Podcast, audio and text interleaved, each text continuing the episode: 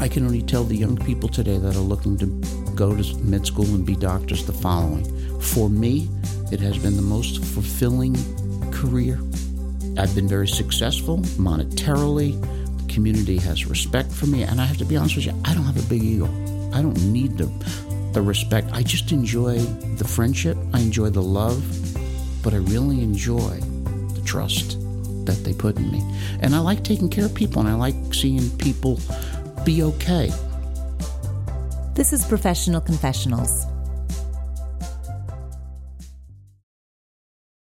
We're joined today by surgeon Robert J. Raniolo. Thank you so much for joining us. Thank you for having me. Let's dive right in. Tell us about your path to the present moment. Where did you go to college? What did you plan to pursue? And at what point did you decide to become a general surgeon? Well, there's a whole lot to talk about there, to be honest with you. Let me tell you, I'm born and raised in Tarrytown, New York. I've been there my whole life. I have never wanted anything more in my life, regardless of where I was in, uh, in terms of education, but to always come home and, and live there. And fortunately, I have been able to do that. In terms of wanting to be a doctor, you know, my story is a little unique. Uh, we were uh, two boys and a girl. I'm the oldest. I was 12, my brother was 10, and my sister was six years old and she was unfortunately afflicted with uh, leukemia at the age of six. And unfortunately, despite all of my father's efforts, um, she passed about nine months later. For my father and for my mother, that was a very devastating point in their lives, and something that probably took more than 20 years even to learn how to cope with.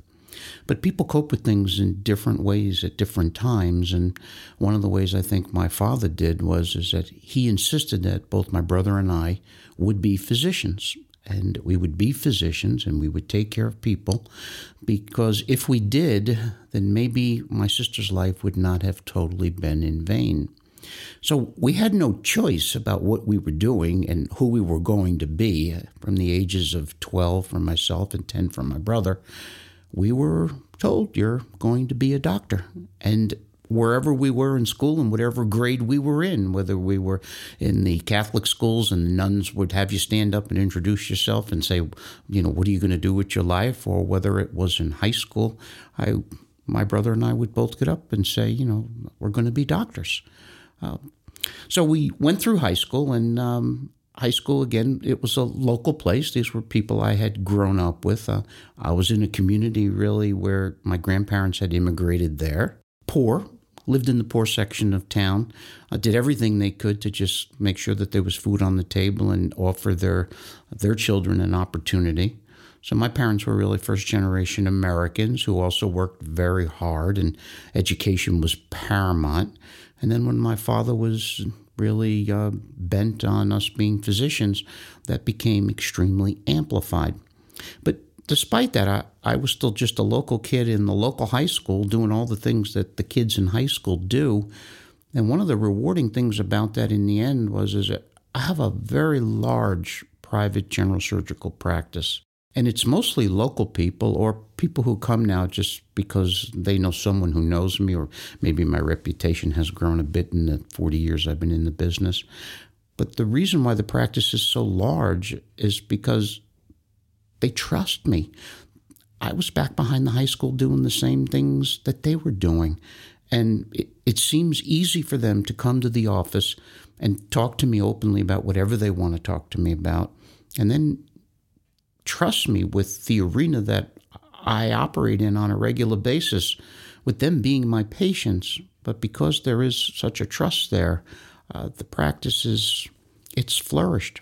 Not only just my contemporaries, but even the older population in town. You know, they knew my grandparents if they're still alive. Patient, people now in their 90s who are my patients. Uh, people who were friends with my parents. Uh, and my parents and my grandparents were good people and they trusted and loved them. And so they come to me with the same trust. And I have to tell you, that has been probably one of the most powerful and spectacular gifts that I have ever been given in my life. So, anyway, I went to high school uh, locally. And then, you know, you become a, an 18 year old, or probably today you become an 18 year older at the age of 14. But nonetheless, uh, I went to college, and of course, I went to pre med. And I found myself really not very different than the other kids in college, and I wanted to have a good time and I wanted to party, and um, I did. And so I, I spent four years in a pre med program. I was gifted in the sense that I, I didn't really have to study a lot. I could always do well on the exams, but I didn't have to spend a lot of time doing it. So I had a lot of free time to spend with my friends who were in the business school or the finance school and doing things I probably shouldn't have been doing at that time, but I don't regret any of it. But nonetheless, you arrive at graduation time in college. And uh, I had a three five, which is it's an it's an okay GPA. It's not great. Uh, I had fair board scores. I mean, they were good, but they weren't at the top. And back then in 1973, uh, oh no, 77, I finished college.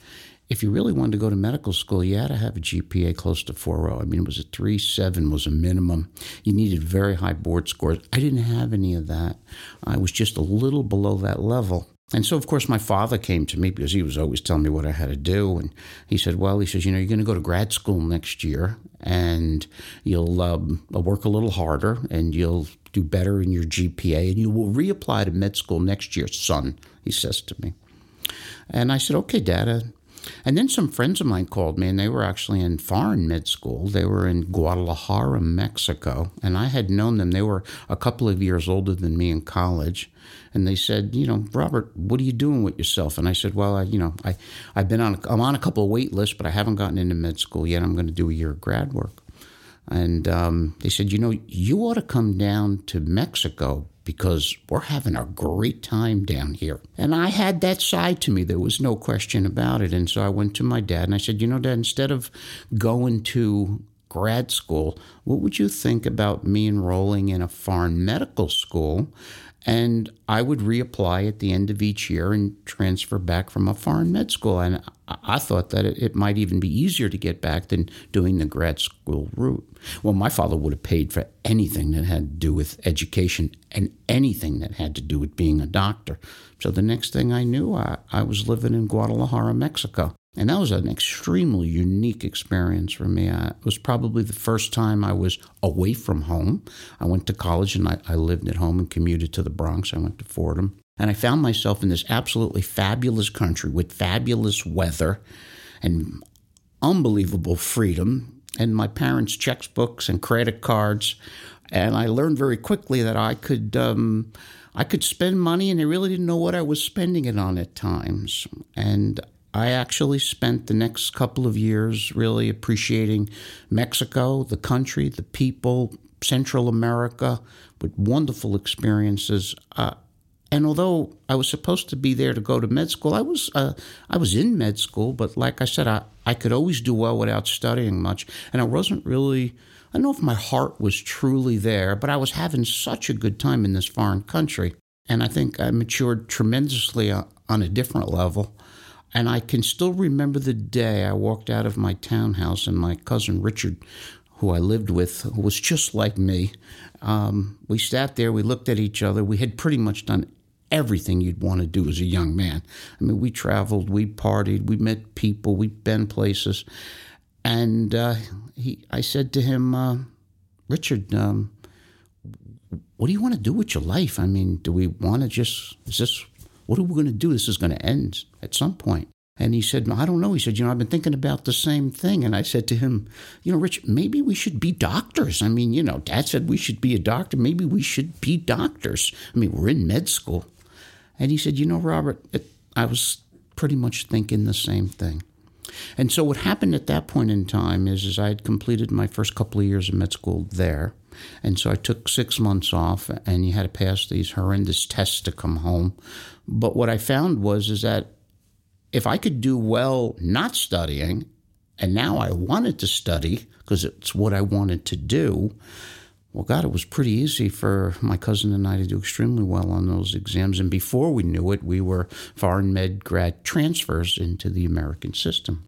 There were different programs that allowed this sort of transfer back at the time, and uh, mine was sort of a fifth pathway type program. It was like an extra year that you would do, and I had landed in one of the uh, American medical schools. I was certainly not having as much fun in that school as I was having in Guadalajara, Mexico. I could tell you that. But nonetheless, I, I had had such a good time and for so long that it, it was sort of time to move on. And so I finished, you know, those couple of years in med school, which are really clinical years. You know, the first two years are really the book years. The last two years are your clinical experiences. And it's kind of where you figure out where in medicine do you belong. And a lot of what you do in medicine later has a lot to do with the experience that you have in those clinical years with people around you. And for me, it just seemed that every time I was in surgery, I had wonderful people around me that made me feel good and I liked being with them and I liked what they were doing and so it was more fun than it was work. And so the choice was pretty easy for me to say listen um, I'm uh, I'm looking for a surgical residency. I'm going to be a surgeon being a foreign med grad initially, so when you do a couple of years in a foreign med grad, it's not always so easy to make your way into these higher end residency programs. But I had this fifth year that I had an opportunity to meet a lot more people. And I remember I was at a, a hospital whose name has changed today, but I was at Misericordia Hospital in the Bronx back in 1981 as a fifth pathway student. That's an extra year before you do a residency. And I met a man there named Benedict Reynolds, who was the chief of surgery.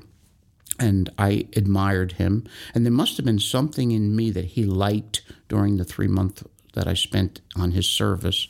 And I'll still remember that last week he said to me, Raniolo, what are you doing with the rest of your life? And I says, I'm going to be a surgeon, Dr. Reynolds. And he said, You know, Bob, you spent a couple of years in foreign med school. It's not like you're going to match to be a surgeon.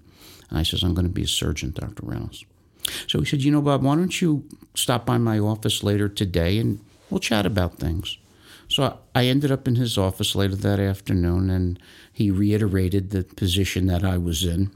He said, But you know, Bob, he said, let me tell you how the program works here. He says, We take 16 first year surgical residents, and there eight are gone for the second year, four more are gone for the third year, one more is gone for the fourth, and we graduate three chief residents at the end of five years. He says, and 14 of those kids will come here next year through the match.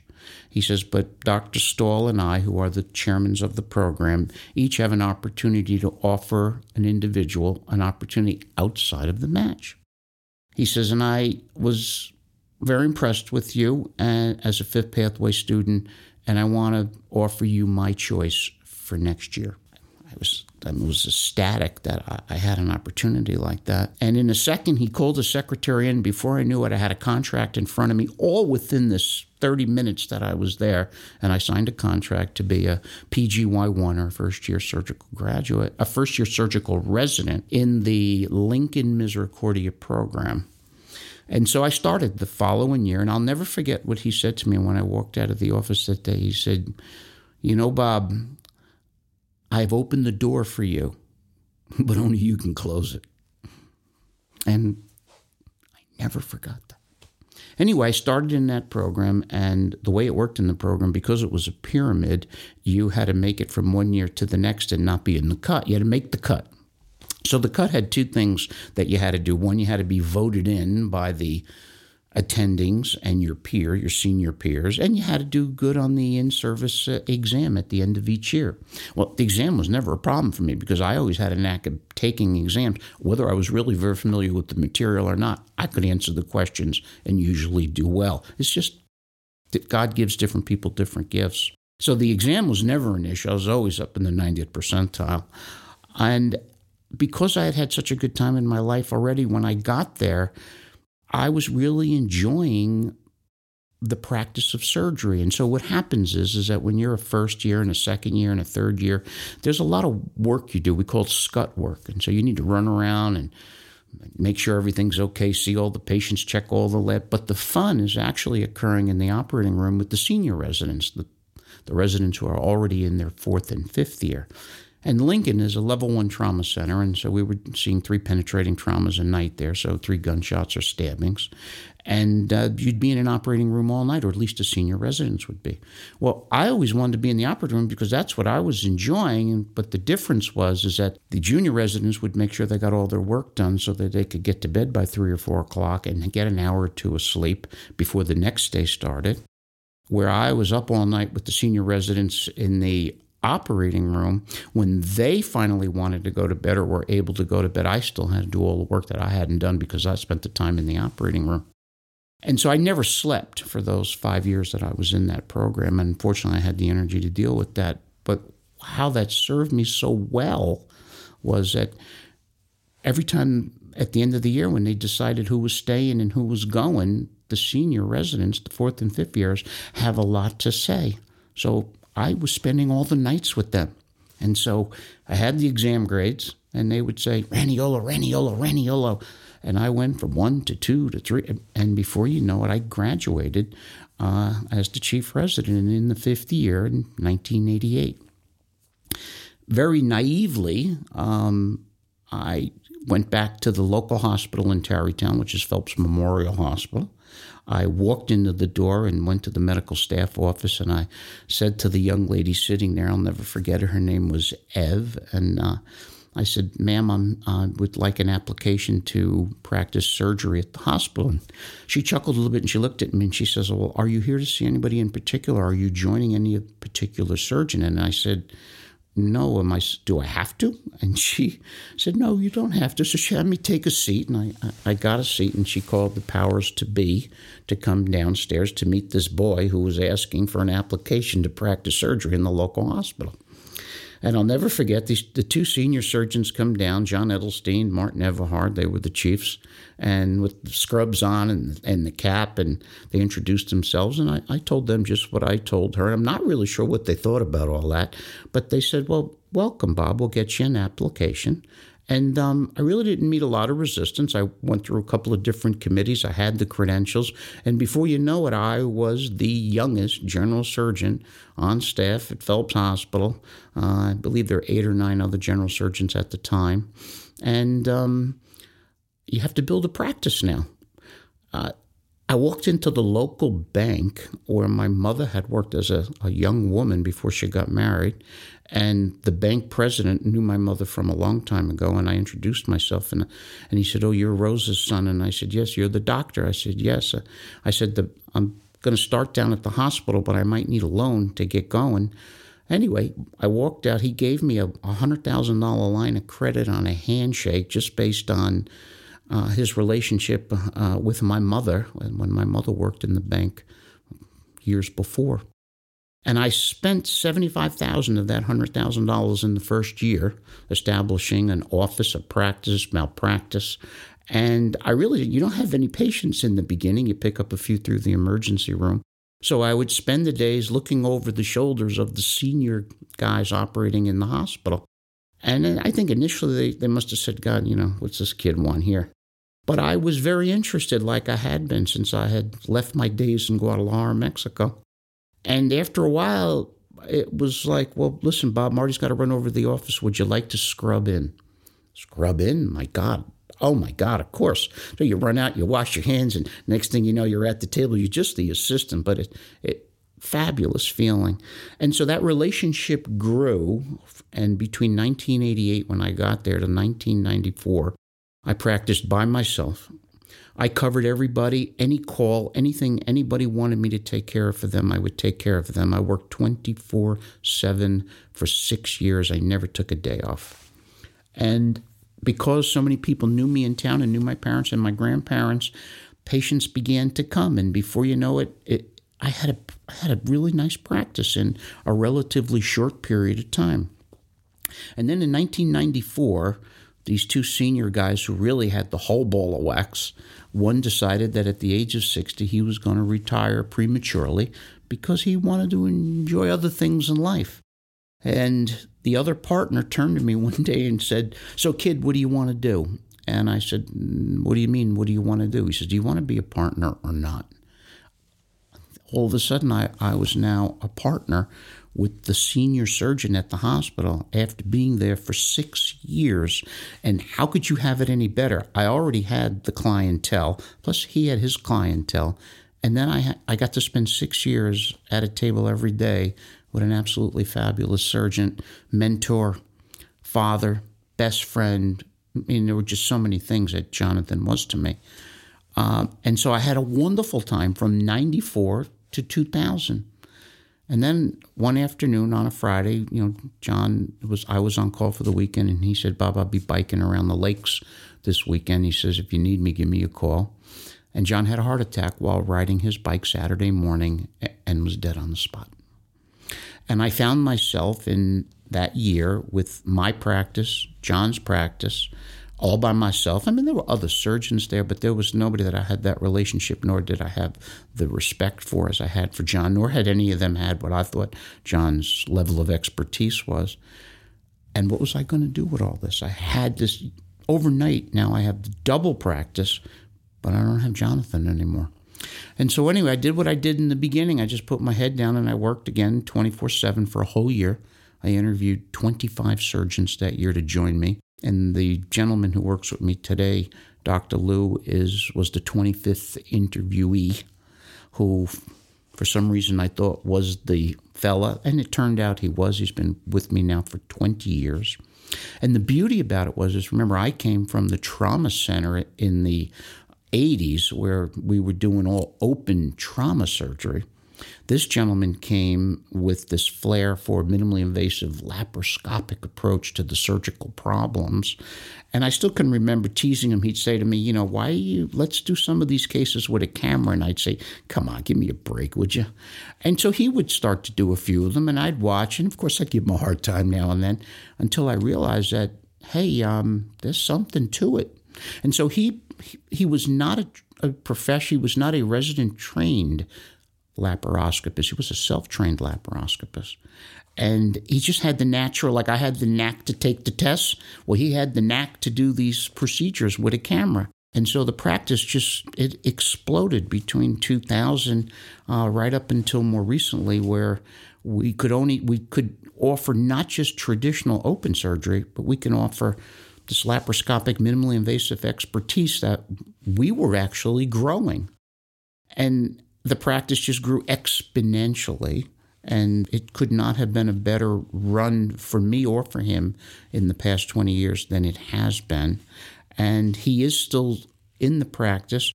The problem is, um, as medicine has evolved, um, there are other changes, unfortunately, that have occurred that make medicine a little less attractive than the way I had initially discovered it and have enjoyed it for so many years. Uh, and we'll chat a little bit about that if you want. But I have had an absolutely spectacular career in life since the day I went to high school. I mean, couldn't be any better. Now, unfortunately, there are a lot of downsides. There are some downsides to things in life, just like there are upsides. So, what are the downsides? Well, if you're going to work 24 7, I am married and I do have three kids, um, you're not home if you really want to be committed. And so if you're not home, it's okay if you have somebody there that understands what you're doing and is your partner and is willing to sort of pick up the other end of it. And so I married my high school sweetheart. I met my wife when we were in high school and we were, have been together since. And she allowed me to pursue the career I pursued and the success that I achieved. And she took care of my family for me. Um, she raised them in my absence. I was there, but I, I was in and out a lot. I was never there during the day, and at night I was out called often. So she would be mom, dad, and everything else that she needed to be to bring the kids along. But the problem with that is, is that it's wonderful that it works that way sometimes. But you know, kids are not always entirely forgiving, and um, my children are not doctors today. And the main reason they're not doctors is that they've told me repeatedly, "Dad, we would never be a doctor. We wouldn't want your life. You were never home. You never." I never went to a single baseball game for any of my children. Now, things are different today, and um, today um, there are more women in medicine. They want to have a family life and they want to be physicians. And I, I have mixed feelings about that. I mean, you have to look at the cloth that I'm cut from. I'm, I'm cut from a cloth where if you're a physician, you are 100% committed to be a physician. And unfortunately, your family is position number two. I'm not saying that that's fair for everybody, but that's the way I have always viewed the profession. So the profession now has changed in the sense that we have a lot of people that come who I say they want to do it on a part time basis, and they're very bright people, and some of them are very good physicians. But you know, it's uh, it's just not what I would have expected, nor the kind of physician that I have been all of my life. Furthermore, what has changed very much in the profession today is, is that I've always been in private practice, so I have worked for myself. I've never had to answer to anyone. I built the practice. I take care of the patients. I offer them what I want to offer them. I use the consultants I want to use. I'm very particular about where I send my patients. But nonetheless, having said that, what has occurred is, is that the industry today is infiltrated by large corporations. And these corporations have medical names to them. They're, they're big hospital centers that have now gone around and, and they're buying up all of the small hospitals and all of the physicians, and they employ you well, you know, you would think that that probably sounds wonderful in a world where maybe I want to split my time between my family and my profession. And so maybe being employed is not so bad, and I can get a lot of the administrative stuff off my plate, and I won't have to worry about money, and I'll get a check, and all that. There, those are definitely the perks of that system. But at the same thing, at the same time, you have to remember that when what do corporations do best? I mean, they thrive and they make money. And so they begin, they have begun to run medicine like a business now. And I have a very hard time with that. It's now healthcare for money. Now, I'm not saying it's bad healthcare. Some is bad, some is good, but it's always been that way. But this is healthcare for money. And so, what does that mean? It means that if you are working for the man, then the bottom line is is you do what you're told because if you don't you don't have a job for long so how bad could it be to be told well if i'm told that i have to use certain materials in an operating room and i know that there are other better materials i have a hard time with that if i'm told that i have to use the consultants that belong to our, the system that i'm employed in and I know that there are better consultants to take care of my patients elsewhere. Have a hard time with that. If I know that being available in an emergency room setting is important, you know, at a particular level, and we're going to dilute this now with physician extenders who act, who behave, and and and are doing things that I think physicians ought to be there doing. I have a hard time with all that. Now, one of two things: I'm either an old bird who can't adapt, or um, Maybe I'm right and the system isn't as good as it was. I don't know. I think only time will tell. I can only tell the young people today that are looking to go to med school and be doctors the following. For me, it has been the most fulfilling career. I've been very successful monetarily.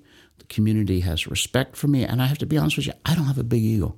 I don't need the, the respect. I just enjoy the friendship, I enjoy the love, but I really enjoy the trust that they put in me. And I like taking care of people and I like seeing people be okay. One of the hardest things to do as a physician that God has helped me be is, you know, we help everybody, but some people are going to die. And the way I have seen it in the profession is, is dying is a very difficult thing for patients and for family.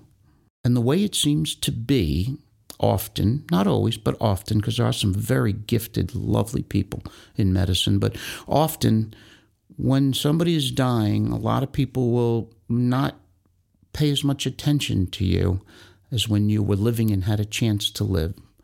It's almost like if you're a surgeon and you're operating on cancer patients, well, you operate on cancer patients, but then you know when cancer patients ultimately don't do well later down the line, chemo's not working anymore and they're dying, you know, many surgeons don't go back and see those cancer patients. I have always found that people who are dying really need you more then than they needed you when they had a chance to live. They feel, even family and friends, it, people are uncomfortable around that death thing and so people tend to stay away or come for short periods of time or have reasons why they don't need to bump into you as much. But I have found that I, the look on those patients' face, even on their deathbed, to see me, they were so thankful that I came, they clearly understood at that point that I didn't have anything to offer them in terms of hope that they would be better. But they just were not disappointed that I hadn't showed up. And I have found that so rewarding that somebody has given me that ability to go there. It has not been easy at times, but to go there and, and see the family around the patient and look and, and see the patient, knowing that I'm here. I might not be able to help you, but I'm here. Uh, it's been tremendous. If you're passionate about what you do, it doesn't matter what you do, you'll always do it well. And my father would, whatever we were in our home, you had to be the best. It didn't matter if you weren't going to be a doctor and you were going to be a sanitation worker, you better be the best sanitation worker on the truck. I mean, that was just the family I came from. My mom was pretty much like my wife. My you know, my mom had an opportunity to stay home and raise the family.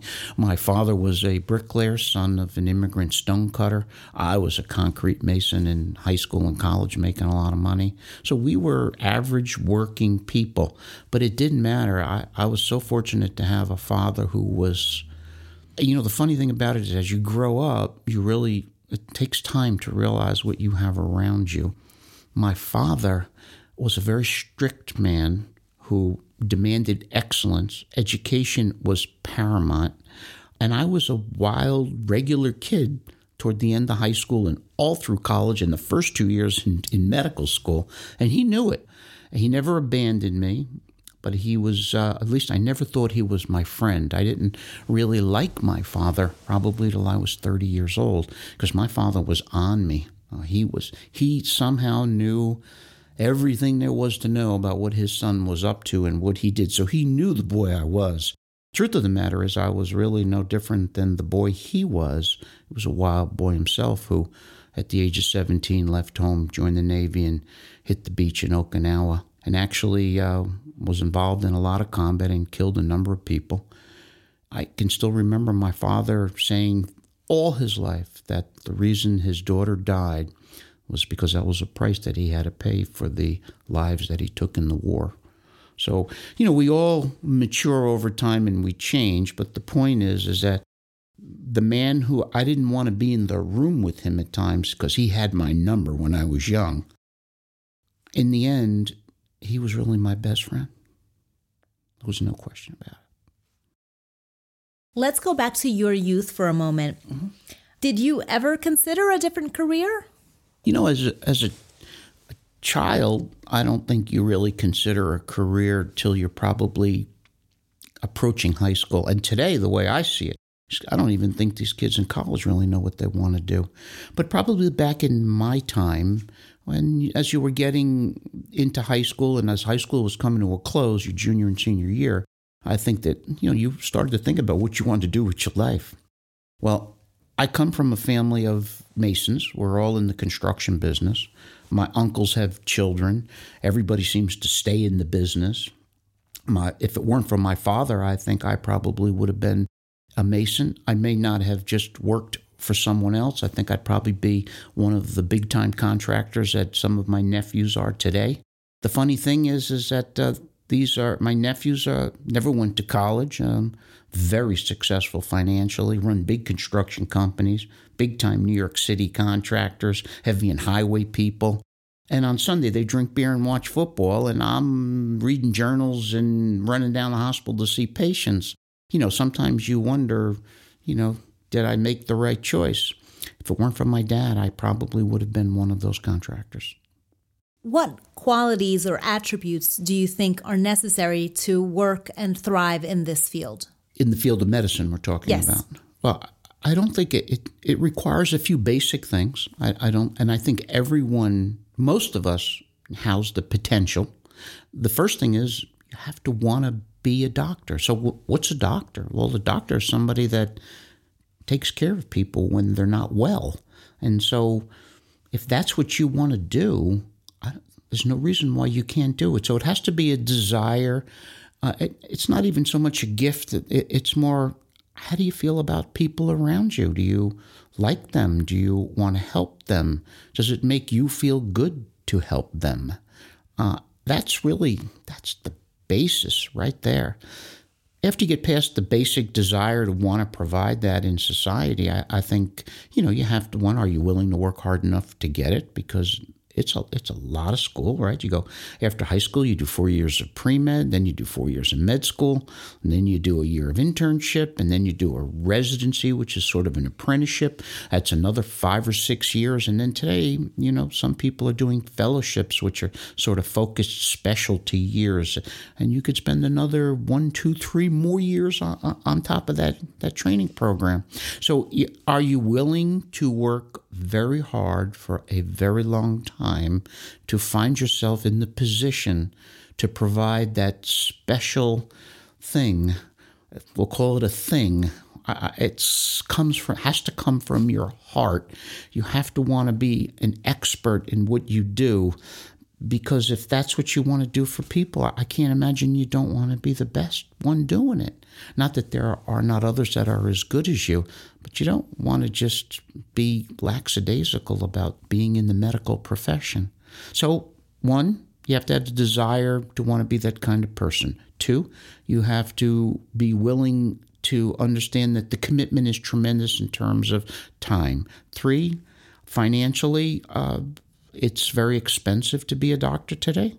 I was fortunate, even coming from the family I came from, I didn't have a lot of big loans. My parents would have hocked anything to pay for me. But what are you looking at today? Well, college is not inexpensive. An average private college is probably fifty, sixty thousand dollars a year. If you're smart enough to be at the top of your class and get into a state school, it's still twenty-five, thirty thousand dollars a year. Then you go to med school. Med school with everything today, tuition, room, board, books, it's $100,000 a year. And now you find yourself after eight years of school, you don't have a job, you still need a training program, you haven't made a dime, and you could owe at least a half a million dollars unless you've come from a family and you're lucky that, you know, they've had money to pay for you.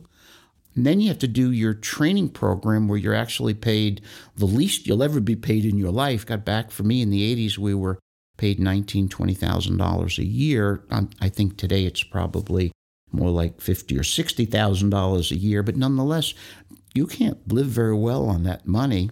And so you work hard and you really can't pay your loans, so your loans are deferred till your training program's over, and then you step into the world of medicine. And today, I don't really see the corporations paying what I think they ought to pay these young physicians. And I'm not so sure that all these young physicians actually have the opportunity that I had to put their head down, work hard, do the right thing, and make money. And so it concerns me that the profession that I think demands the best of the best is not rewarding those individuals who choose that path and because of that, I fear the system will suffer. We're in the greatest country in the world. We have, the country has money. We have wonderful technology. I mean, just to see the changes in medicine that I have seen, I mean, we're already, you know, there's robots in the operating room now. They're not quite doing what you think they're doing. I mean, robots are run by us. But I will tell you that there will be a day where you'll lay on a table, a scanner will scan you, the software will process the information and a robot will do the procedure. There will be no surgeon backing the robot up. It's clear it's coming. So the advances are unbelievable, but you must have the physicians and the healthcare team in order to be able to navigate that system. And I fear that where the system appears to be heading is not going to attract the best of the best that we need to navigate our healthcare system. And that, that's my biggest concern as I look in the future. I can only hope that the new people coming in are smart enough to see what we've seen, what what we should have stopped a long time ago, but we didn't. It's now evolved, and I'm hoping that they'll be able to change medicine again as it has changed now, but for the better and not for what I perceive as not being as good as it was. How do you think your profession has changed you? Well, you know, change comes from different things. I think aging is probably most responsible for your change. I can still remember being a, a tough kid. I'm a softer person now today. I don't really know why. I think it's age. But I think what you're really asking me is how has medicine changed me as a person? I have to say for myself, I really don't think it has changed me very much. I think that time has allowed me to mature the way all of us are supposed to mature. I think medicine has just been a vehicle to bring out in me what has always been inside. And it's really just the, the love to give and, and be with people and feel that thank you from them. They don't have to even say thank you. You could you could read it on, on their faces. I just think that the profession has allowed that to evolve in me. I, I think that's been there my whole life. Do you generally like the people that you work with, those that have been attracted to the field that work alongside you as colleagues? Oh, there's no question about it. First off, I'm a very outspoken person. If I don't like you and I don't think you're doing the right thing, you definitely don't want me around you. I can promise you that. So I surround myself with who I have people and physicians and healthcare workers uh, who I have a lot of respect for. And one thing I have always found in my life, you know, I'm, like I said, I'm an average kid from an immigrant grandparent family who has been fortunate to be in this wonderful profession and surrounded by people that are so much better than me. I mean, I, I know who's better. And one I have, as my father has always used, surround yourself with the best because it, it's the only way to make yourself better. And I have always done that. When I looked for a partner, I don't want a partner I can control. I want a partner better than me.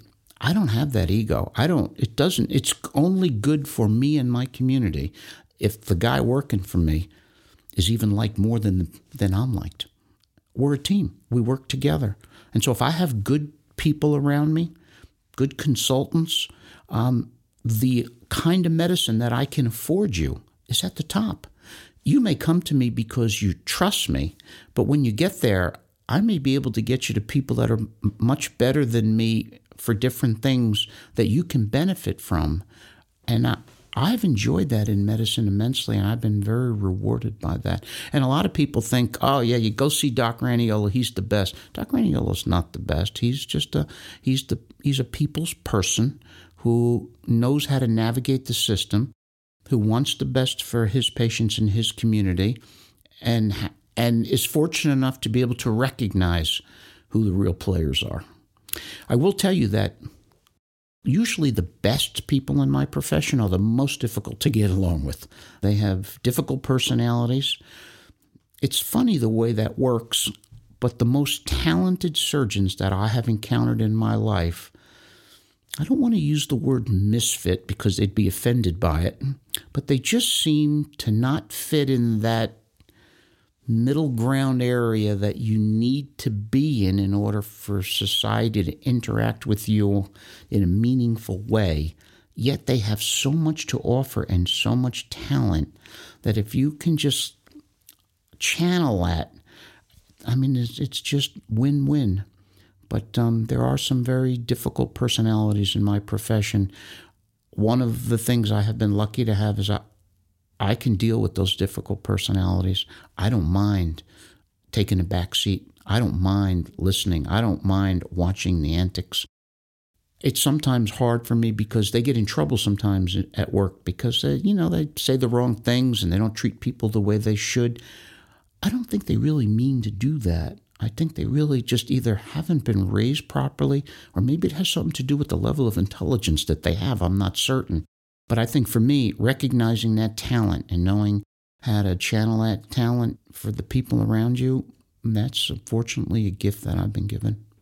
Is there anything that surprised you that you were unaware of in this field, that it's not what you thought it would be?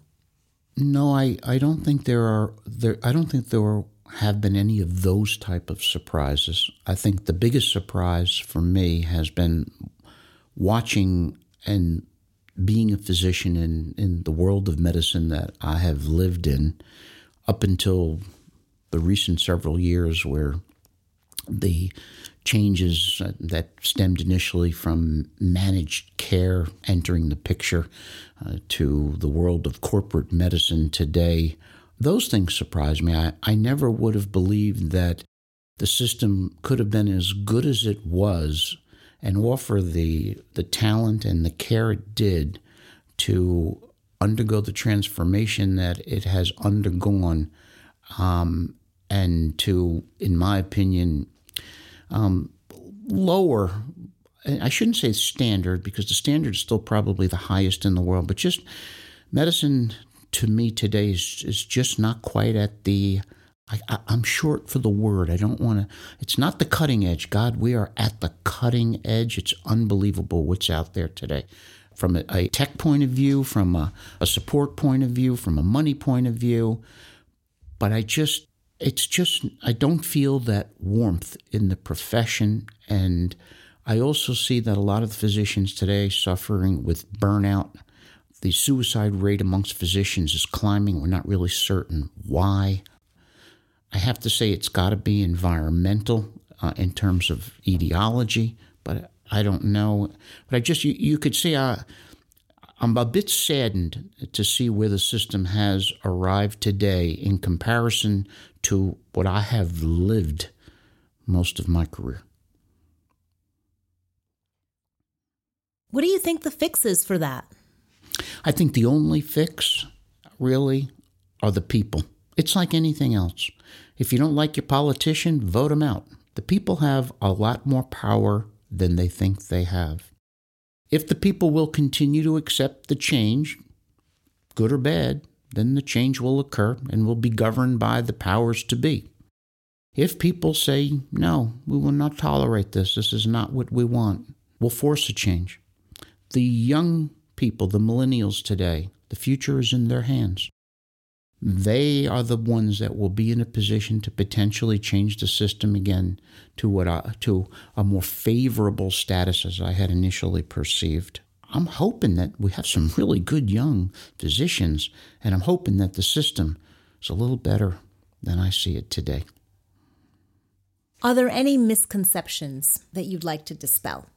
Well, I think one misconception um, may be that, wow, I'm going to be a doctor and make a lot of money doctors did make a lot of money for a long time. Now, you know, a lot of money is a very relative thing, you know. But uh, doctors, you know, have been able to generate enough money to live good lives. And if you enter the field today because you think that medicine is going to provide you that avenue to a tremendous amount of wealth, you are very mistaken. It is wealth. It just will not be financial wealth. You'll make a living you'll pay the bills. But if you're really looking about looking to make a lot of money, I don't think medicine is the place to be. So I think that's one of the misconceptions. I think in terms of people wanting to enter the practice of medicine today, but not wanting to be totally committed to 24/7 involvement, I think that's probably uh, that was a misconception maybe when I got in for some of us, but it's certainly not a misconception today. Today, the current system will allow these younger individuals to sort of pick and choose what level of commitment they want to have. And so I think that's that that conception is probably right on today, given the changes. Change is hard for all of us. And so it's unfortunate that, you know, I don't like the changes that I see. I don't the commitment's not the same. I don't think physicians are treated like they should be. I don't think patients get the kind of health care they deserve to have today. So, yeah, I'm a bit disenfranchised with it. At the same time, I haven't wanted to leave it because if I leave it, then I, I can impart no benefit in the system. At least now, you know, I'm I'm the old surgeon there. I'm the director of surgery now at the hospital. And so I still have something to say about things. I may not be able to affect things as much as I would like to, but I still have some say. If I just step out and walk away, then that, that power diminishes. We may have touched upon this. You may have something more to add. If you could change any aspect of it, what would you change? I wouldn't change a single thing about my life, my career, my profession, the years that I have spent working with the patients at the hospital, I've had an absolutely wonderful career. I wouldn't change a thing. There's nothing I would change at all. And with regards to the medical profession specifically? Well, I would just roll the clock back about 25 years and, and tell you that the medicine we were practicing then is much more dear to my heart than the medicine we're practicing today. Things that were supposed to make medicine better, I think, have detracted. For example, you know, we use the electronic medical record today. So, what's an electronic medical record? You know, uh, you come in and instead of me sitting in a room with you, although I still practice the way I want to practice, if you come in and see me in consultation, we will sit and chat. I'll examine you. When I'm done and you walk out the door, I'll go to my room. I'll dictate my consultation. It'll go out to a transcription service. It'll come back. I'll correct it, and it'll be entered as a as a medical document. Today, medicine's not practiced that way. There's this electronic medical record that forces physicians to enter a lot of data into the computer, which ultimately spits out a document. Um, it's extremely time consuming. It's very impersonal. Physicians are more worried about typing and entering the data in the electronic medical record than they are looking face to face with their patients um, and really trying to understand the needs that they have. It's not that they don't want to, they can't. They don't not given enough time to see the patients. The electronic medical record was supposed to be a record generated so that whatever physician picked you up in whatever part of the world, they could access your health care status and maybe that will help to some extent. But the price that we're paying to get there has been so detrimental to the patient uh, physician relationship that the consequences are devastating. I don't know how to change that anymore. I don't, I don't know how to make that any better. All my life, some of the most important people at the hospital have been the nurses. I could be home and get a call from a nurse that would say to me, You know, Bob, Mr. Jones in 47, I just can't put my finger on it, but doesn't look right to me. That would just key me off to get in my car, come down, take a look for myself. Sometimes it was nothing, sometimes it was. I don't have that anymore in the healthcare profession. I have my best nurses at the nursing station in front of computers entering data so that one, they can't leave their shift until all the data is entered in the computer. And the reason it's so important is because the facility and the corporation can't get paid if the data is not in the record. And then I look down the hallway at the patient rooms, and there are very few healthcare workers in the hallway. And then as you walk down the hallway, you look into the rooms and you do see healthcare people, but they have put their, their technicians and their extenders in the first line with the patients. So the, the nurses who really were the ones that have a sense of what's going on have been pulled from that arena. And not that the the techs and the other people that are providing those services are bad people in any way. They're just they're not educated at the same levels and they don't have the ability to really perceive some of the subtle changes with patients that our real nurses have had for years. I find that to be a devastating consequence in, in my profession a real diminishment in care? In my opinion, yes. Now, of course, you have to remember that if you took a video while I was giving you this and you put it on TV, the the wrath that I would face that would come from a different corner uh, would be something that's probably not even worth fighting anymore for me today. So you need to be very careful about the things that I tell you here, because they're again these are this is my perception of the situation. I can tell you they'll have a couple speakers on the other side that'll tell you how much better it's gotten, really. But it is what it is.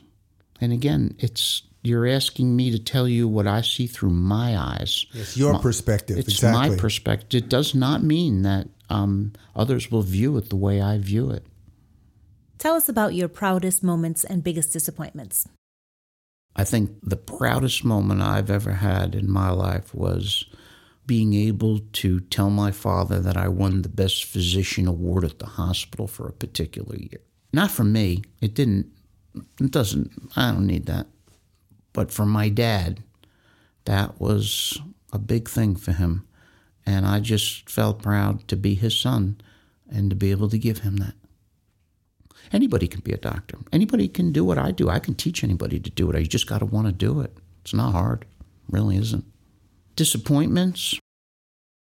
None of my children want to be a physician. I find that very disappointing for me personally. I would never impose my will on anyone, certainly not my children either. But I would have hoped that they would have saw what I was getting back from the patients or from the practice or from the profession that meant so much to me as it did to the patients that they would want to do the same thing, but they don't. And they drew different conclusions, and my kids will all be successful in what they do, but unfortunately, they will never get to reap that feeling that I get very often um, when I'm working. Maybe a little less so today than 10 years ago, but um, the feedback's been tremendous. What advice would you give someone who is considering a career in medicine? Uh, this is my best advice. If you're considering a career and, and that's what you want to do, you should definitely do it. There are a lot of things out there that are I don't think are wonderful in my profession, but I will tell you that being a physician and the physician patient relationship is something that you can't replace that with anything else. And I would urge you to come to the profession, give what you have, take what it has to offer you, and make the meaningful changes uh, that need to be made uh, in the not so distant future. Is there anything we haven't covered here that you think is important for anyone considering a similar path to know? I would tell you that in life you have to follow your heart as much as you follow your brain, or maybe vice versa. But if you follow your heart and you let your brain guide you a little, you will find yourself in a place that will allow you to feel good about yourself and to move forward in life. Follow your heart. That's the best advice I could give you. Wonderful. It's been such a pleasure to sit down with you. Thank you so much.